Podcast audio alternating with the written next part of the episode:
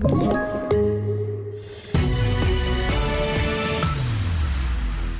Det här är TV4-nyheterna där vi börjar med att berätta om att natten till idag så attackerade israeliska flygvapnet militära anläggningar på Gazaremsan som ett svar på de brandballonger som skickats upp från palestinska områden. Hela dagen igår bäddade för den här våldsupptrappningen när den kontroversiella och flera gånger uppskjutna ultranationalistiska marschen som genomförs för att högtidlighålla Israels erövringar av Gamla stan i Jerusalem till slut gick av stapeln.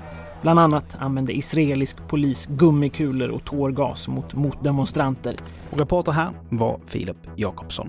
En man har avlidit och en annan man vårdas på sjukhus med allvarliga skador efter ett bråk på Hammarö utanför Karlstad igår kväll, enligt P4 Värmland. En man i 35-årsåldern har gripits för mord och mordförsök, men det är ännu oklart vad som ligger bakom händelsen. Och igår så spelades den sista matchen i den första gruppspelsomgången mellan de två favorittippade lagen, Frankrike och Tyskland. Och det blev Frankrike som drog det längsta strået.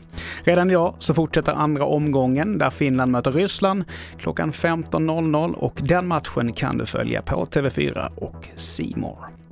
Det var det senaste ifrån TV4 Nyheterna. Jag heter Mattias Nordgren.